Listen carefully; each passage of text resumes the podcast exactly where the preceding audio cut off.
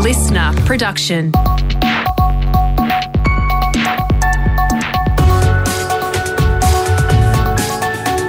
Australia Today's Morning Agenda with Natasha Belling.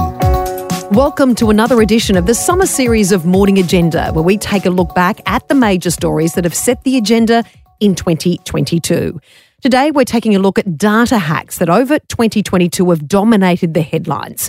Millions of Australian customers have had their personal information and even their medical data stolen in two of the biggest data breaches this year at Optus and Medibank. The hacks have put the spotlight firmly on what these major corporations are doing to protect our private information that we hand over in good faith. Not only are hackers becoming more sophisticated, but so too are scammers. Latest data shows Australians lost a staggering $4 billion in 2022 to scammers, and that's an increase of 100% compared to 2021. So, how do you protect yourself from hackers and scammers? And do we need tougher government regulation and penalties to ensure major companies are keeping our private data safe. Joining us today with some important tips and expert advice is tech expert from the Techno Bloke, Tim Stackpool. Tim, thanks so much for joining us. More than ever, we realise how precious our data is after what's happened this year, don't we? Yeah, well, absolutely. And I think that the real trick, uh, Tash, is to make sure that the hackers, you know, have more difficulty using or accessing your information than the next person. It's kind of like keeping your home secure. The more secure your home is, you know, the thief is actually going to move to the next house if your house is more secure. And you need to kind of do the same thing with your data. Now, there are some things you don't have control of. Okay, so once you hand your data over to a, to another company or an organization, you don't necessarily have that control anymore because it's up to their security systems to make sure your data is kept safe, hopefully. But what you need to be able to do is, first of all, put some measures in for prevention and then be able to, because you put that prevention in place, be able to make quick changes to the access to your data in other places should that original data get hacked, Natasha. Now, that's the real trick. And I, and I have to say, as, as with all things, Natasha, you know, prevention is, is far better than cure every, every single time. And there are a few things that you can certainly do. I mean, I've, I've talked about this th- over the entire year. Uh, and, and, and you must kind of keep your passwords safe and you must not use the same passwords for different services. So please don't use the same password for your email as you do for your banking, for instance. And, and, and a good way to manage that is to use what are called password managers. Now, there are, are two on the market which are spoken about a lot. One is called 1Password, the other one is called LastPass. And, and these sit in your browser extensions. They also sit in your phone. And when you visit websites where you need to put a password in, when you first install these things, it actually prompts you to say, Would you like to change your password? And you say yes. And then it comes up with this password, which makes absolutely no sense at all. It's made up of numbers and letters and capital letters and lowercase letters and also symbols. It makes absolutely no sense. So it, it's, it's not a word that you would recognize. And then every time you revisit that site, it automatically inserts it for you. So you don't have to remember any of this stuff. And I think that's really that's really the number one tip I would say, Tash, because then if you find out some information you're given to a telco or to a bank or to a real estate agent has been hacked, you can then go back into your password manager, ask it to change that password for that service, and you're pretty much protected against anyone else hacking that service again, Tash. Yeah, some great tips there, Tim. I guess what we've seen happen in 2022 with these major data hacks at companies like Optus and Medibank is there's mm. a couple of issues there. Number one, why are we having to give away this private information just to set up a phone account in this situation with Optus? For example, passport numbers and mm. all of these private details. But mm. second of all, what are these companies doing to ensure that our information is protected? Yeah, ex- exactly. And look, there's there's two things there. First of all, in terms of the authorization, that identification information needs to be given to a telco, for example, because there are statutory regulations. If you if you undertake uh, getting hold of a phone uh, service in Australia, you actually have to prove your identity. Okay, things like burner accounts that you hear about in US cop shows, for instance, they don't exist in Australia because every phone number has to be identified back to a person. That's the law. So a certain level of identification needs to be submitted to these to these companies, such as your passport number or such as your driver's license, in order to get that phone number in the first place. So, unfortunately, the telco has no choice but to ask for that information. Secondly, uh, you know, I think the other question that needs to be asked is why do they hold on to this information for mm. so long if you are no longer a customer? Exactly. And, and, and that's, that's a vulnerability as well. I mean, I haven't been an Optus customer for 10 years. Thankfully, I wasn't caught up in the breach in 2022, but it could well be that I, I, I, I may have been caught up in that task, but it's been so long since I've had an Optus account, my information has dropped off. But perhaps it, it, it may not have, you know, because at some point in the past, I unfortunately was a, was a customer. Now, what, what they're doing to protect us, of course, is, is as much as one would hope they can but I've, you know, and, and I've said this before, and everyone kind of knows it. You know, for every one thousand white hat hackers you have, and that are they are the security the security people that work for companies in order to make sure that they don't have vulnerable databases. For every one thousand of those people there are, there could well be twenty thousand black hack hackers around the around the world, you know, trying to breach these systems. So it's always a game of of catch up and and, you know, Tash, when you receive notification uh, on your phone or, or your computer to say that there is an update available, that's usually because a vulnerability has mm. been found.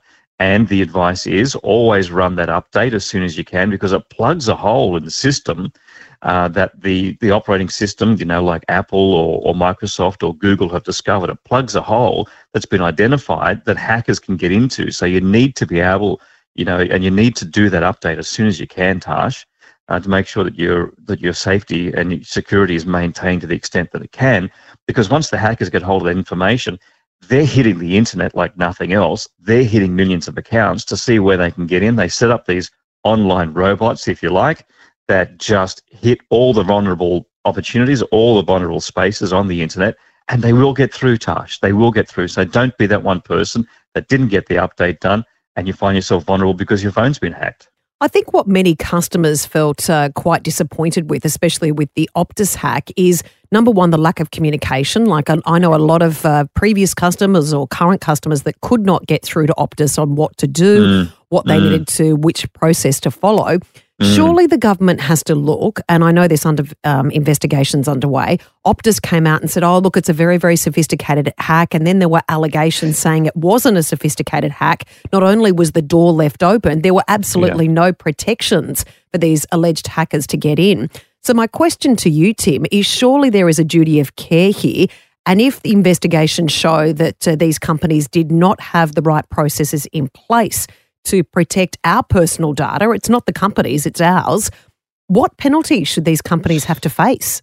Yeah, absolutely. And there actually is no legislation in place at the moment, and, and it's in train, but at the moment, there's kind of no there's no regulation that Optus perhaps have broken uh, by allowing, can I just say, allowing this hack? It's a loose term of words, but by by having this hack, you know, there's there's nothing to say that they will serve a penalty because of that, apart from customer backlash, of course. And and compensation that, that they may have to pay for any any uh, legal proceedings that are taken against them. There's civil legal, legal proceedings, but we we don't have laws in Australia today that say if you if you undertake you know if, if your if your system has been hacked, then you do face this automatic statutory penalty. Now that's always the case that government is always trying to catch up mm. with technology. So it, it it is in train. It will happen. But I mean that's the reason why that there isn't sort of um, public prosecution uh, against these companies at the moment. Civil, yes, uh, there are cases that are being raised, but but no particular uh, public prosecution taking place. So that's the reason why that happens. But yes, you are right, Tash. There should be regulations in place that say if you if your customers' data is made vulnerable, if customers are penalised uh, publicly publicly because of what's happened, and, and and we have heard over the past few months that that withdrawals have been coming, being taken out of people's accounts that haven't been authorized. Perhaps this is due to the Optus hack. We don't know. But that's, you know, we're hearing these stories come through the media right now too.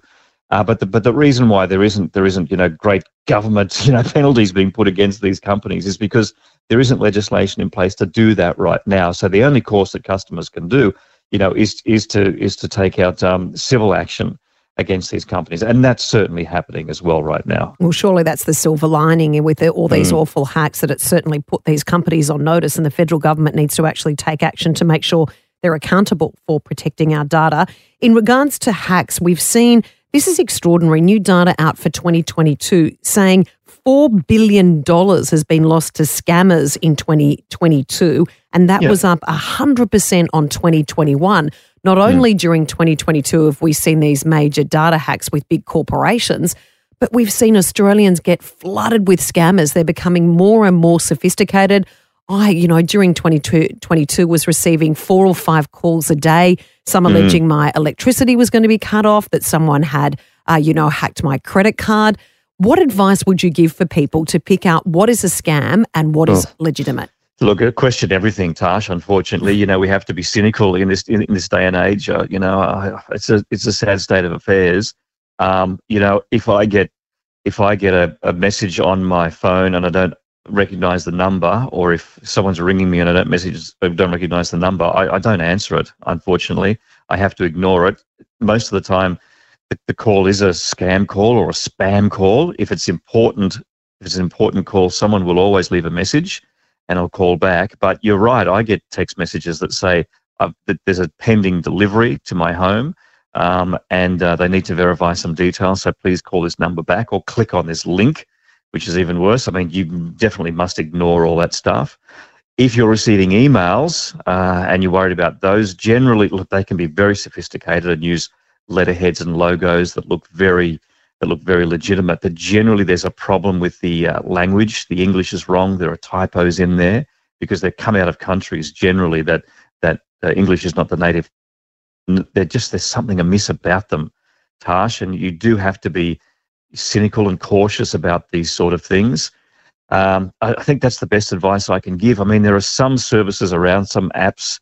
Uh, you know, if you're a Google um, Pixel phone user, that uh, that phone itself, because it's attached to Google, because they have such a database of information that they have access to, they will generally flag the call as a spam or scam call while it's ringing. It's a service, it's kind of like a feature of the Google Pixel phone, if I can say. Uh, the Android Samsung phones have those as well. You don't necessarily get that sort of service if you're a if you're an iPhone user, but you can you can use an app which will kind of identify as much as possible whether something is a scam call or a spam call to Tash.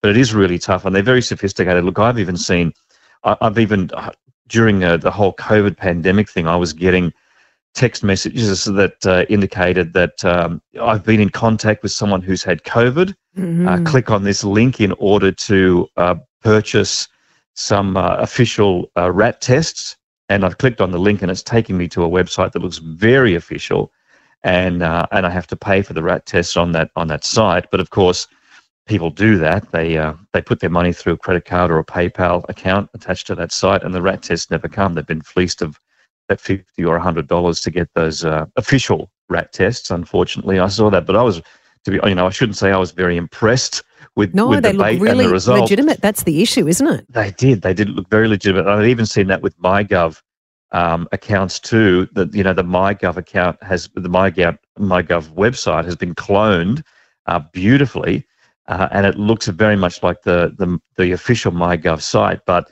you put your details in, of course, and, and all the hackers are trying to do is get your login details. And once they get those, you, you get uh, a result on the on the web page which says uh, your your login has been unsuccessful or whatever, but they've already got your details by then. I do note that the federal government is making changes to the MyGov account. They're going to change the look and feel for that very reason, Tash. So it is it is tough. If I was to give advice to anyone, I would just say be be cautious, be suspicious, and be cynical of anything that, that comes through that doesn't quite look right or feel right.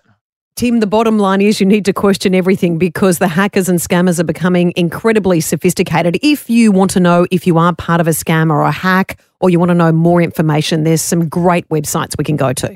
Yeah, there's a security guy, an Australian guy, who's actually set up a site. It, it's kind of connected with that 1Password service that I talked about before, but it's called Have I Been Pwned? It's a, it's a really unusual name. Uh, I mean, pwned is like a typo of the word owned. That's have I been pwned? The, the pwned word is P W N E D. Have I been pwned.com.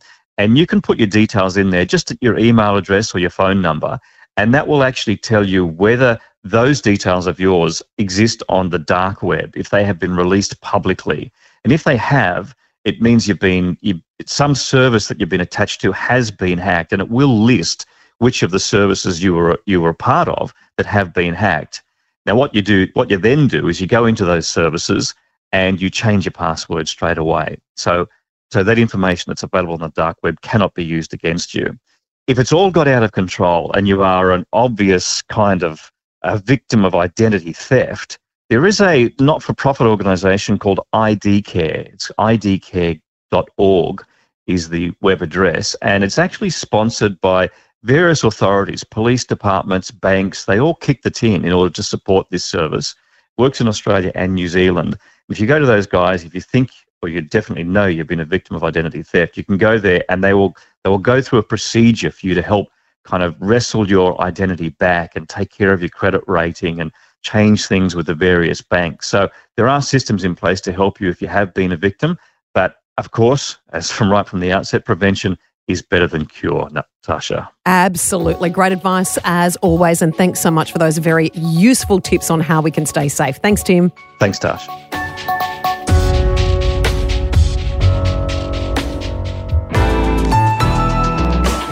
LiSTNR.